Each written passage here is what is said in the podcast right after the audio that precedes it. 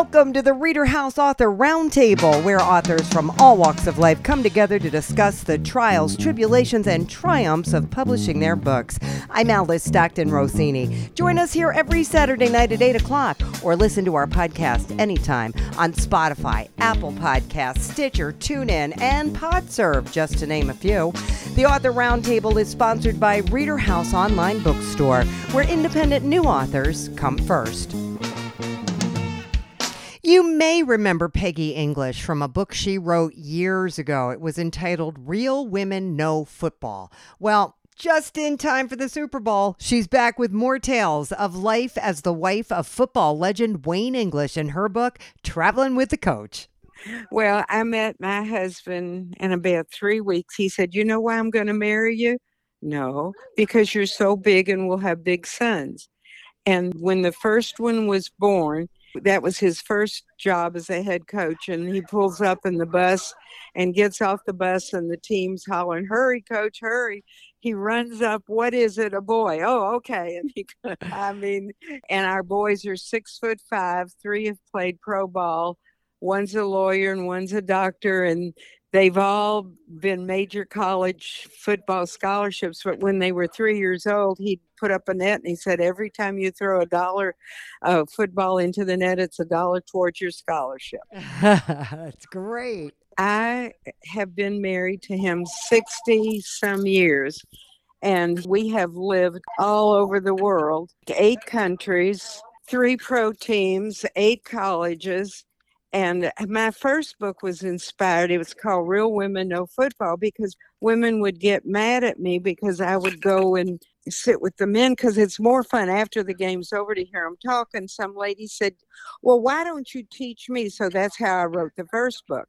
Now, this book, I started writing down all the silly things we've done and uh, turned it into a book. Give us a little background on your husband, Wally English, you know, for people who may not know. He's 89 years old, but he coached from the Dolphins. He has a Super Bowl ring. He coached for the Saints and the Lions, eight colleges, and then uh, in NFL Europe, he won three championships. He won the French championship, the Italian championship, and the English championship. That's amazing. Good for Yeah, him. he's yeah, he's coached nine quarterbacks that made it into the NFL. And when he was with the Dolphins, Shula said to him, I want you to get me the best quarterback because he's an offensive coordinator. And that year there were four John Elway, Danny Marino, and I can't tell you the other four. There were four really top quarterbacks. And Wally had gone in the meeting. He said, I want Danny Marino. And the uh, scout said, Oh, no, he had a terrible senior year. He's been on drugs, blah, blah, blah. And Wally said, I'm telling you, we want Danny Marino.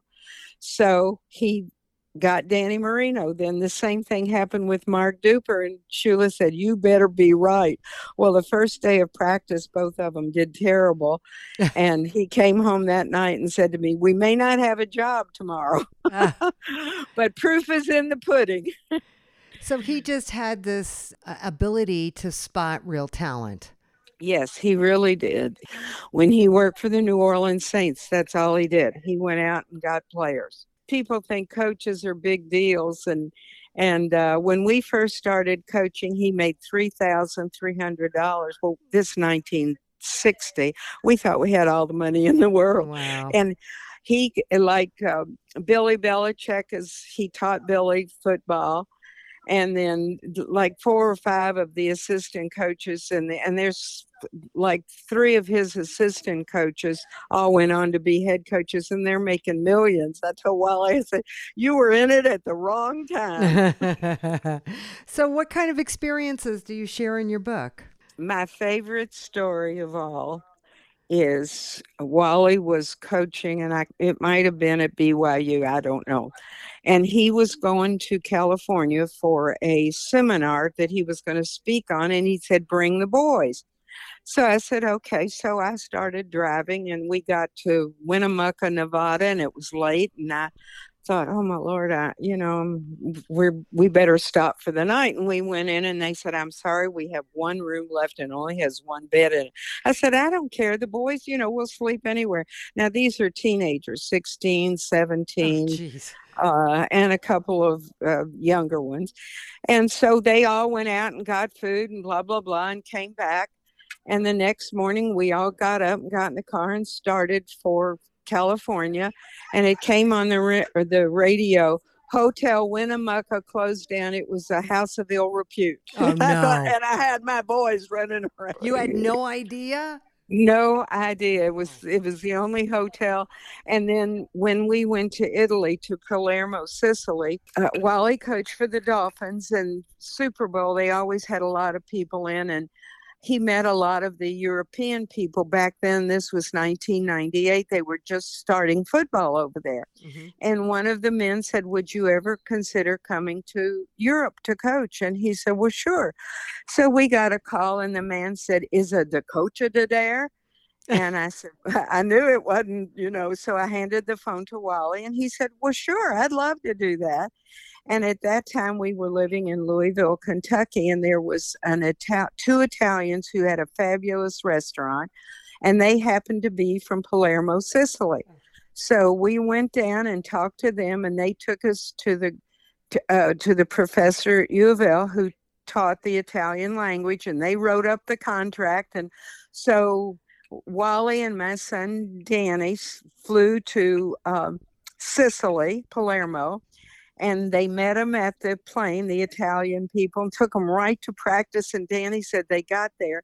The field was a dirt field with pebbles, and uh, they were so excited to have football. And then when I took the rest of the boys, we got on the plane.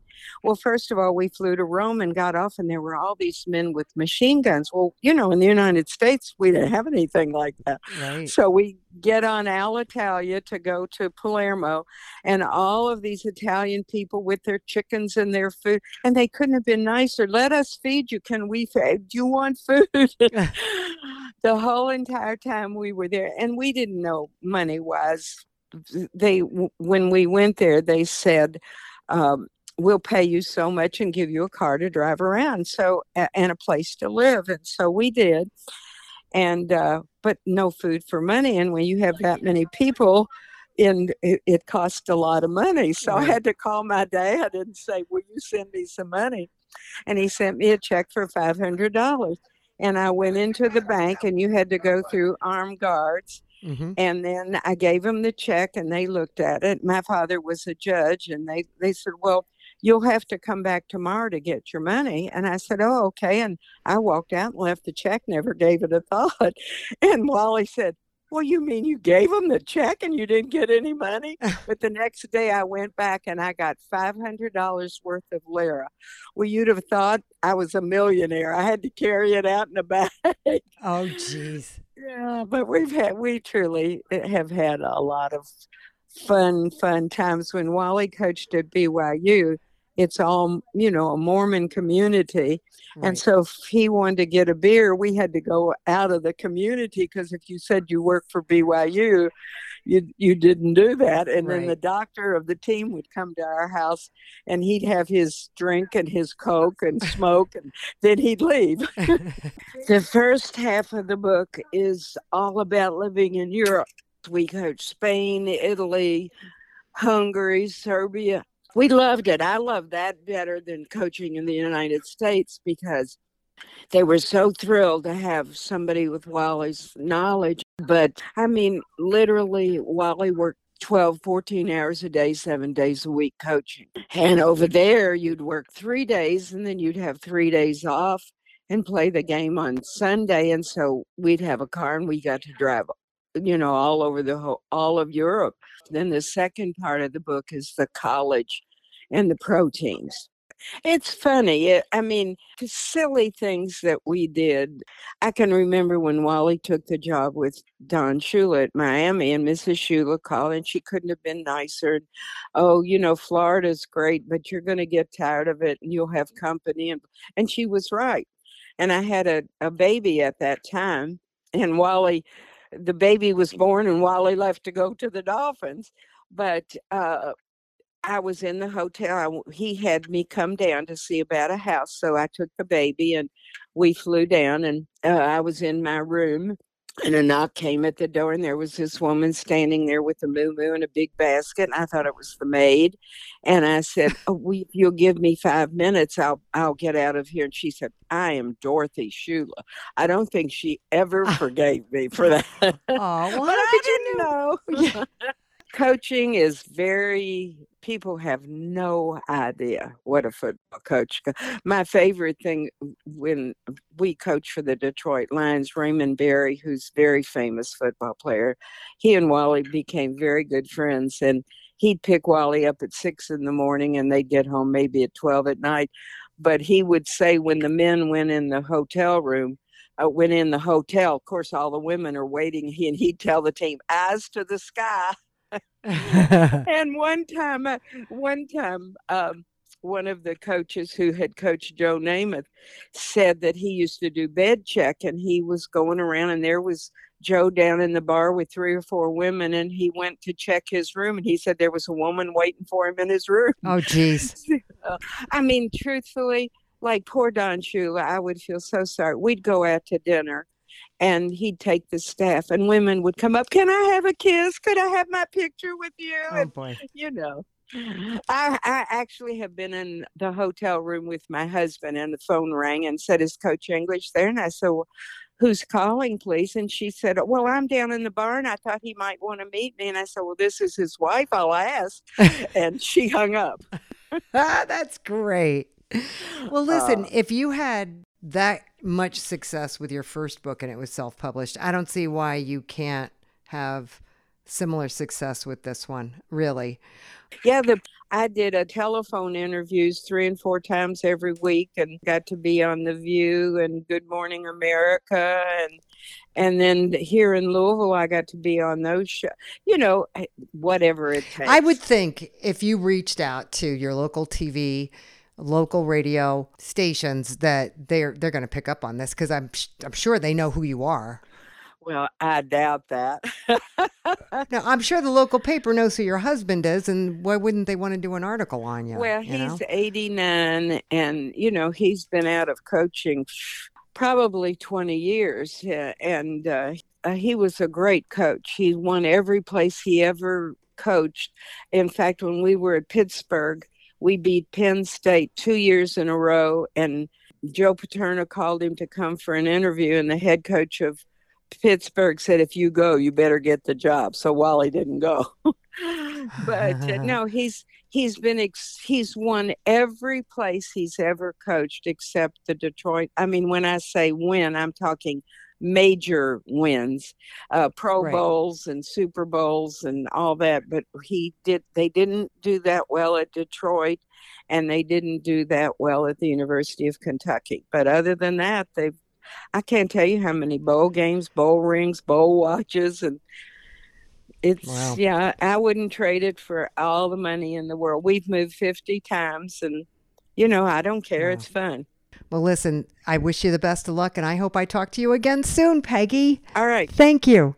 The title of Alex Russo's book speaks volumes. I Heard You Speak to Me. It's about a woman in the medical profession who finds herself in a sociopathic relationship, a situation more than one author on this show has explored because it's more common than some might think. I think every woman probably in their life has been in a sociopathic narcissistic relationship. They just might not know it. What I wrote um, in the back of my book, because they always ask you in the back of your book to say something about the author, and I think it kind of hits home. For many years, I heard all my girlfriends or friends, men and women, complain about searching for love or for a partner. We may be over drinks or cocktails at parties, at tears, or at weddings, you know, like when they throw the bouquet. Oh, I don't want to be the one that catches that bouquet. I've already had a failed marriage, one or two or whatever. And um, they still keep asking the same question Am I going to meet the right one? Or I just had a horrible relationship, or I just ended a horrible relationship. And, you know, when am I ever going to find the right person? And I can't believe I'm going through this again.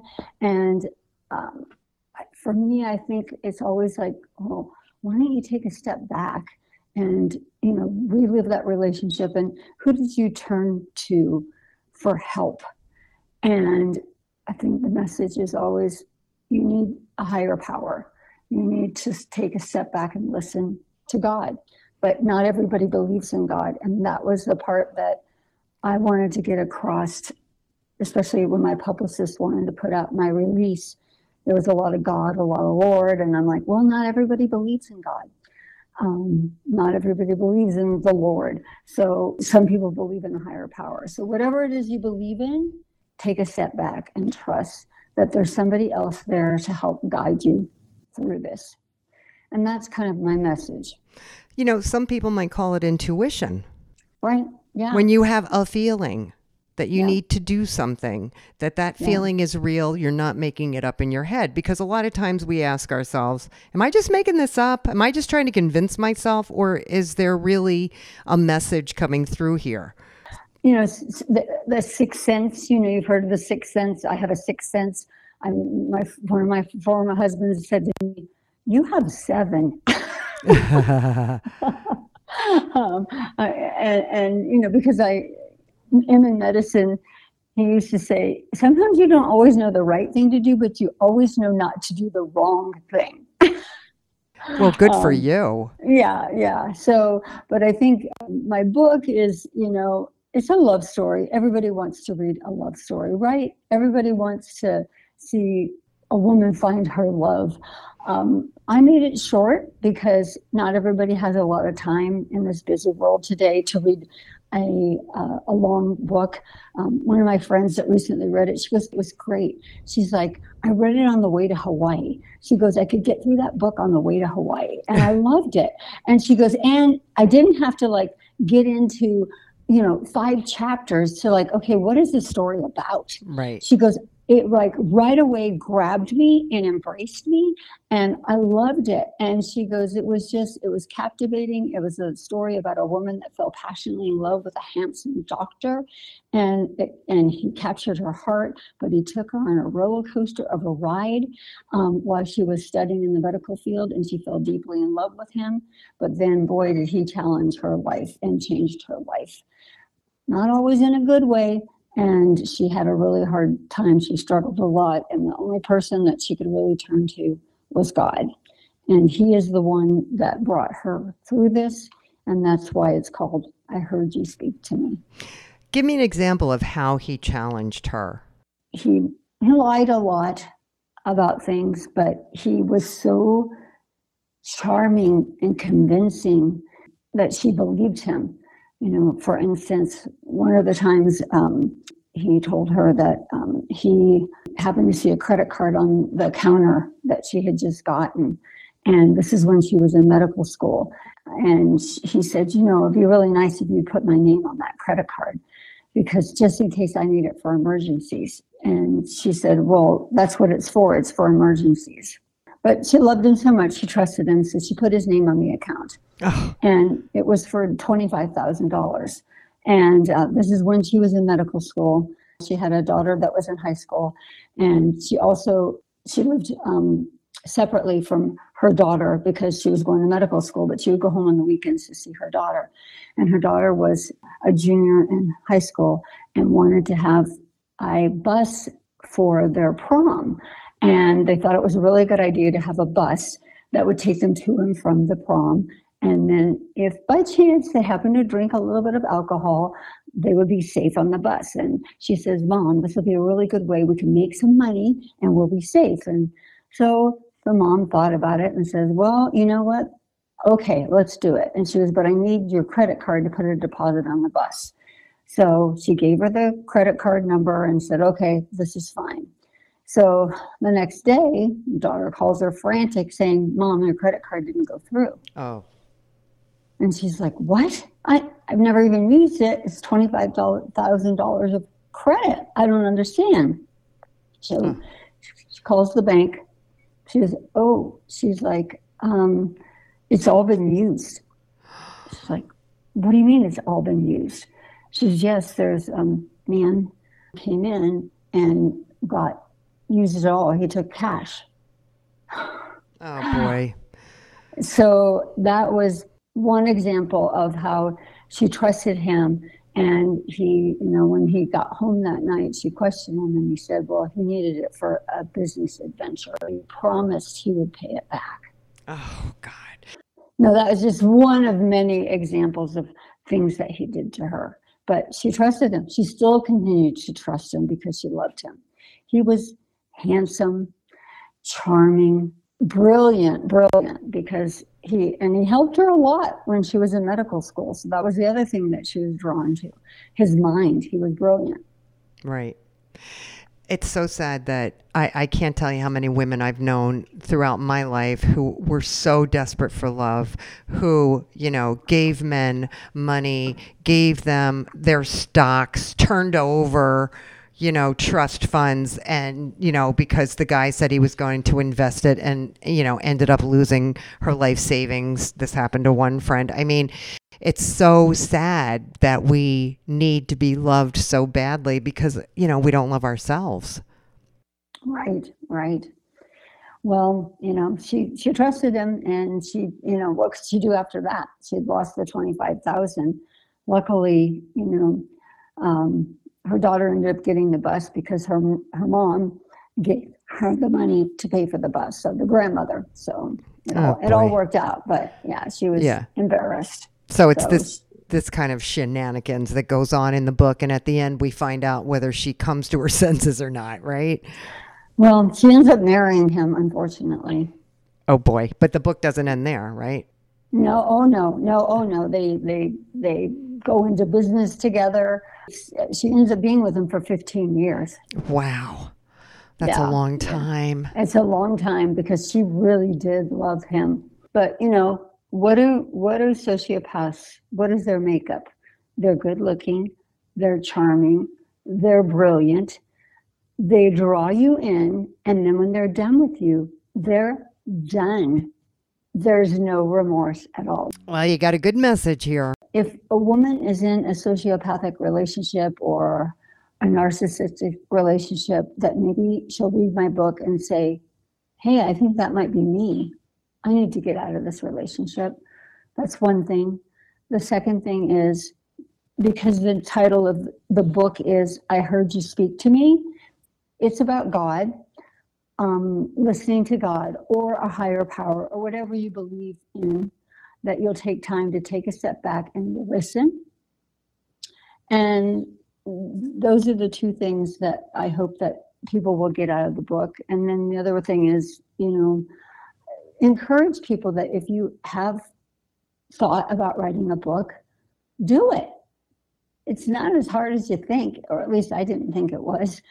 Just do it. If you're passionate about something, you want to get a message across, go ahead and do it. It can be very cathartic also it just sometimes the words just start flowing out before you know it before i started before i knew it i had 50 pages written Well, I hope there's more where this came from. And thanks so much for talking to me. yeah thank you so much really appreciate it alice Shout out to Becca Huntsberger, who fights with insurance companies every day to make sure patients get the coverage they need for surgery. Thank you. and you are here to talk not about that, but your book entitled The Tattered Veil. When do you find time to write? between patients. Between patients, you're writing? Between, I am. I write all the time. I can be driving down the road, and I something strikes, and I say, "Hey Siri, make a note." And if somebody was to pull me over and say, "I have to look for your phone," I would be in jail. There are so many things. I have how to dispose of a body at sea where it won't come back. Why do you know Yeah. that? um, because it's going to be in one of my next books. I have 15 books in the works right this minute. So, How yeah, long have you been writing? 20 years.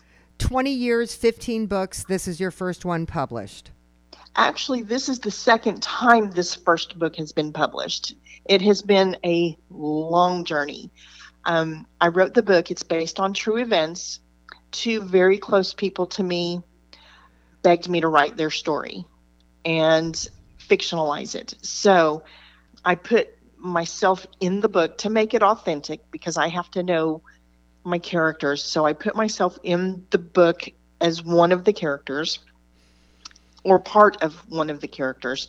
And I yeah, it it's been it has been an extremely harrowing journey, if you will. So why? What happened the first time you tried to get it published?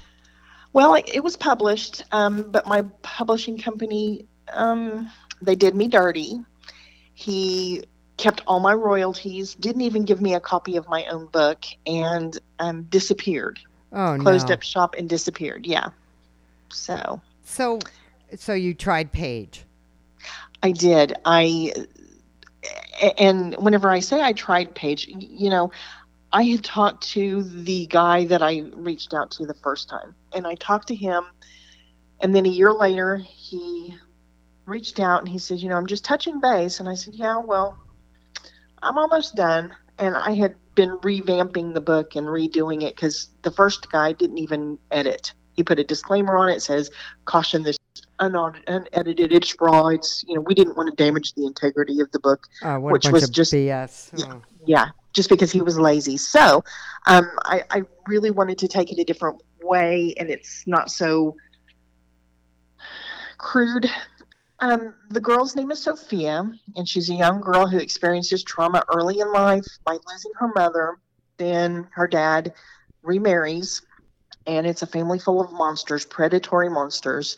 There's an uncle a brother and a cousin who all take advantage of her and molest her and violate her in unspeakable ways and she just it's it's just a story about her struggles and her lifelong abuse and how she has to she realizes that she has to end those patterns before she succumbs to depression and you know before it's too late. So it, it's just kind of a bumbling stumbling way through her her life and how she depends on her uh, womanly wiles i guess to get through life and stay safe. But whenever she realizes that a lot of it is men actually using her for sex that she realized well maybe i should just maybe i should straighten up. Maybe i should just you know stop messing with men.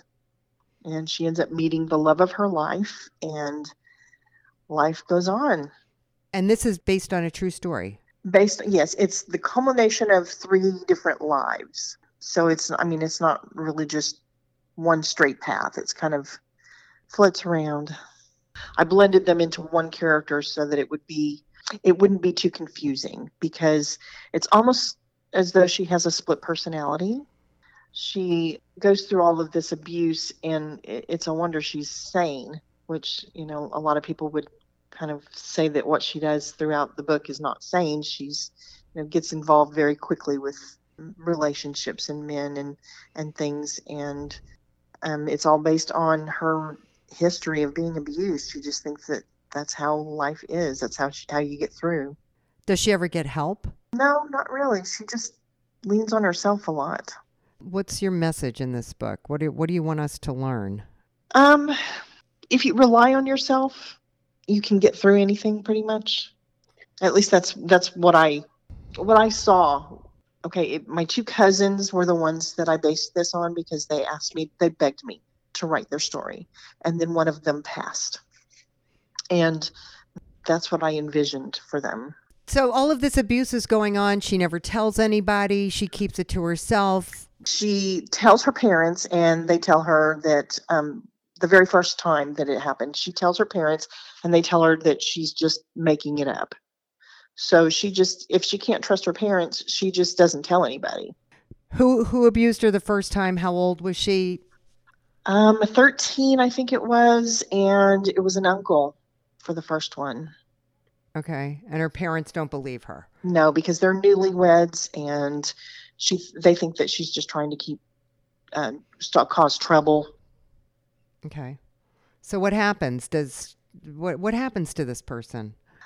Um, well, she just goes on with life. She moves out early from home and immediately gets into a violent relationship um, with a husband that cheats. And so she cheats, and it's back and forth cheating. I'll cheat on you, you cheat on me. And she just figures that this is how life is played. And she learns very quickly to adapt. She jumps in with both feet um, into relationships without really taking the time to get to know people. Okay.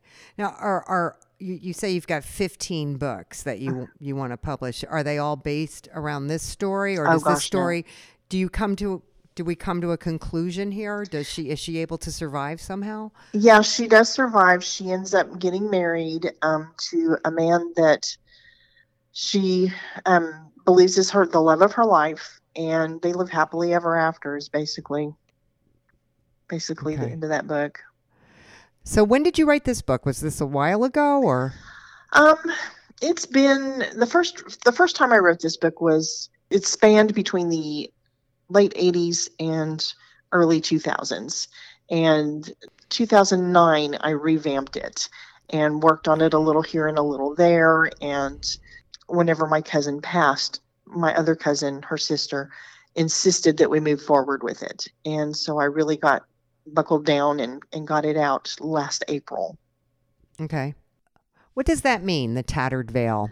Um, well, she has, she feels like, I guess the underlying message there under the title would be that, you know, marriage is not always easy. It's, it's dirty and it's, you know, hard and tattered. And, you know, if you're the bride, you gotta be strong. So even after all of this abuse that she endures, her marriage is less than perfect. Yeah.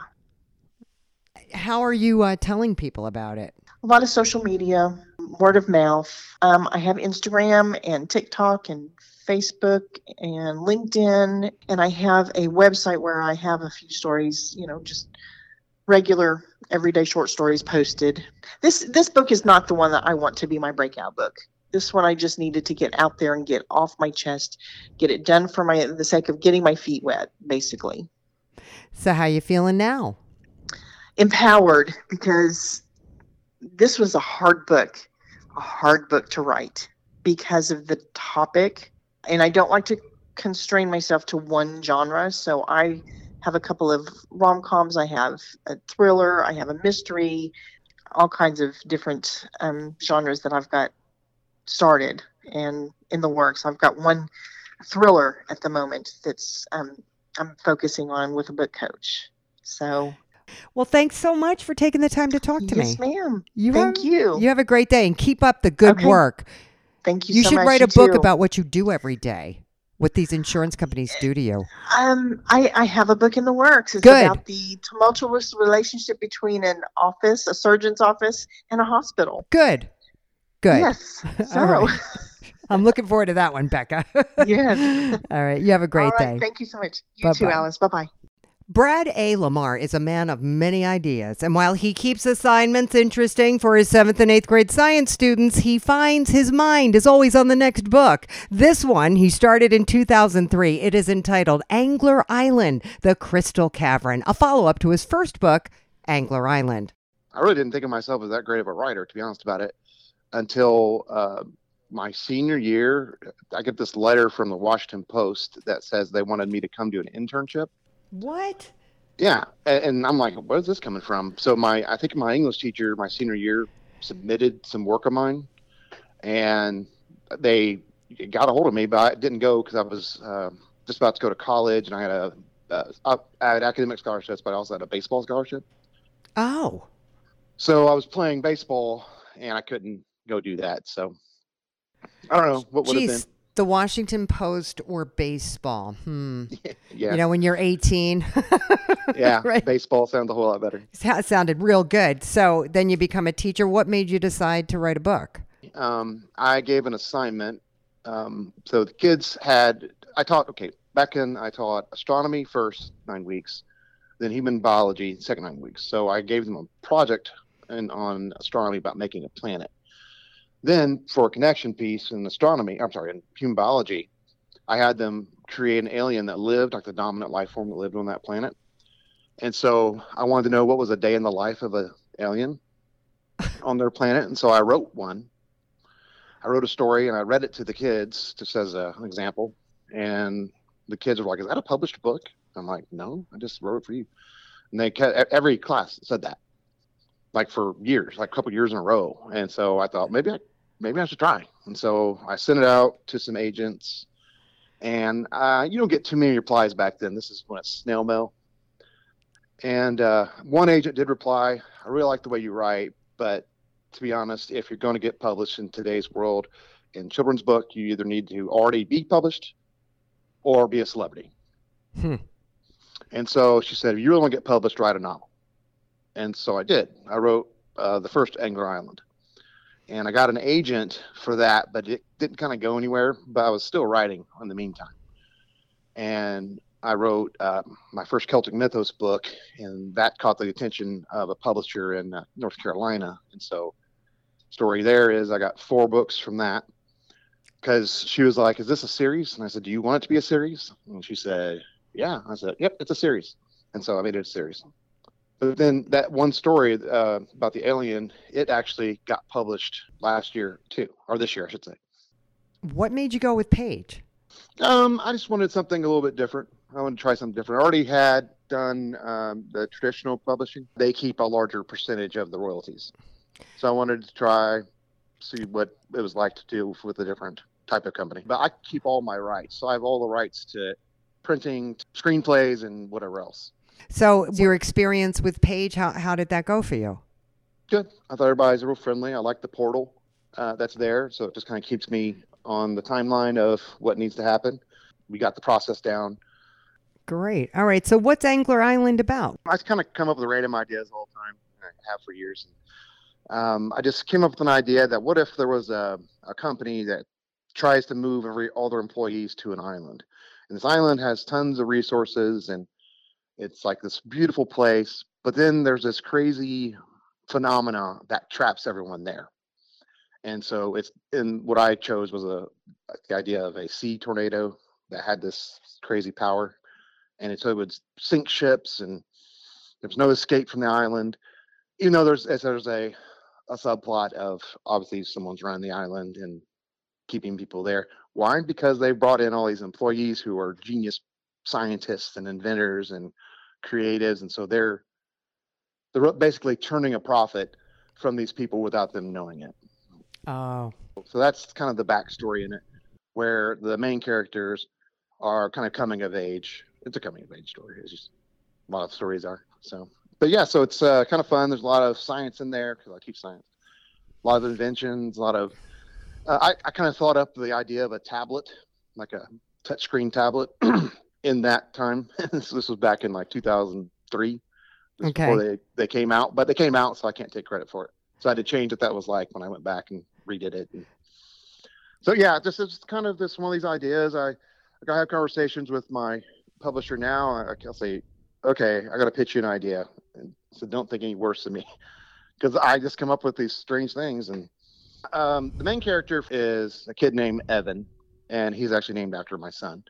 And uh, so the first one, he's kind of discovering. So the first book, he kind of discovers a plot that he thinks someone in there is trying to kill his father, who's a scientist. There's some twists and turns, so it's a little bit of mystery, definitely adventure in the series. And so we get to book two. Uh, Evan has already kind of met a girl there named Taylor, and um, it just so happened that a friend had came with him, and um, you know, so they they got a little friend group and and that sort of thing. Well, someone new comes to the island who's about the same age and kind of disrupts the boyfriend girlfriend aspect of Evan and Taylor's relationship. Uh oh. And so, and so, yeah, so Taylor, who's the girlfriend, starts to question what is Evan really right for her and all, all the things like you know you would go through as a teenager. Right. Yeah, and so, but there's of course more nefarious uh, dealings with it. He's um, is he who is this new kid ryan is he who he says he is as he comes into the island? And so um, we eventually get to a point where um, we find out the, the energy source and this is pretty early on in the book so i'm not spoiling anything are these mysterious crystals from this cave that they don't know the true science of just yet but they're trying to figure that out. And so that becomes an important an important piece. I, I don't want to give away too too much you know um, so one of the things I would like to stress in it is the the, the science fiction aspect of it. That there's a lot of gadgetry and like medical enhancements. I'm, I'm going to say like performance enhancing drugs, but like things that were they're a little bit different than what you would see as in reality, as that's pretty harmful to people. But these are like totally different discoveries, and like they're finding out different ways to grow crops and, in certain conditions and grow them faster and bigger and better. And, and you know, just it's all it covers a wide gambit of of science stuff. So um, it just it's an important part of it is that the whole reason they're there is because they're a scientific community. But the reason they're trapped is because someone is trapping them, and it all comes back down to greed.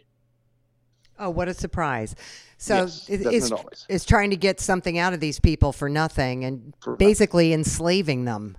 Correct. They don't know it, but that's what's happened to them. Wow. And I gotta tell you, I was gonna write. A, I was on the verge of writing book three for it, and I was gonna have something similar to a virus coming out, but that all changed with COVID. right. I said, nope, not writing that book. So it's the Angler series is two books. Yes, Okay. So I'm assuming you have a following. yeah, I do some book signings. Um, did one here not too long ago, but all social media and, and people follow that way. So, but getting it out there through LinkedIn, um, I've got a pretty good YouTube following at this Oh, point. okay. So I'll advertise, you know, put things out there on there. But you know, I don't just do that. I also show some of my own self, like uh, experiments in class with my students, because they love being on YouTube. They sign off at the beginning of the year that their students uh, allowed to be photographed or posted in video. That's great. Okay. And then I also delete, disable comments. No one can comment on them. Oh, Either. good. Okay. I don't need any weirdos out there. Right. Right. So it's uh, you're just kind of cruising along here then, Brad. Yeah, so far. All right, Brad. Listen, thank you so much. No, thank you so much. I appreciate the conversation. We hope you enjoyed this edition of the Reader House Author Roundtable, where authors from all walks of life come together to discuss the trials, tribulations, and triumphs of publishing their books. I'm Alice Stockton Rossini. We hope to see you back here every Saturday night at 8 o'clock, or listen to our podcast anytime on Spotify, Apple Podcast, Stitcher, TuneIn, and PodServe, just to name a few. The Author Roundtable is sponsored by Reader House Online Bookstore, where independent new authors come first.